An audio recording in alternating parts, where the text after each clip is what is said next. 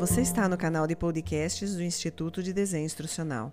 No episódio anterior, falamos sobre quais os conteúdos interativos suportados pelo H5P.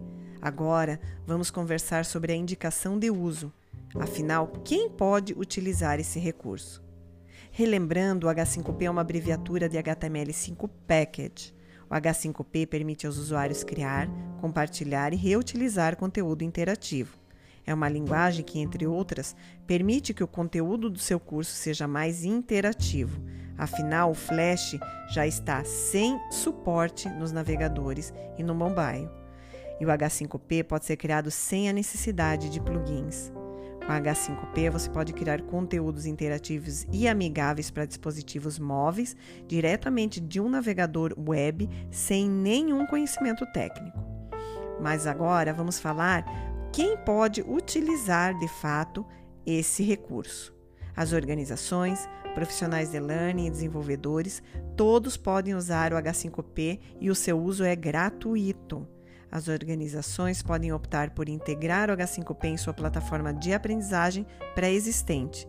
Algumas organizações também estão integrando em sua intranet.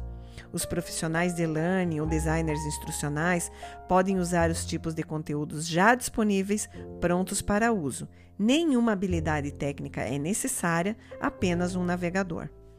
Os desenvolvedores também podem construir sobre os tipos de conteúdos existentes ou criar novos tipos de conteúdos do zero usando a API H5P aberto. Organizações e desenvolvedores também podem compartilhar seu código no site h5p.org para que outros possam reutilizar os tipos de conteúdo e adaptar o próprio conteúdo para se adequar a vários tipos de navegadores. Lembre-se, os benefícios do uso do H5P em substituição ao Flash, entre outros recursos, são vários.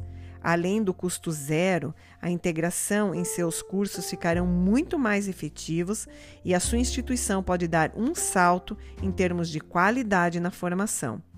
Em contrapartida dos conteúdos excelentes que podem ser criados ou reutilizados, está a possibilidade do uso intuitivo sem muita programação.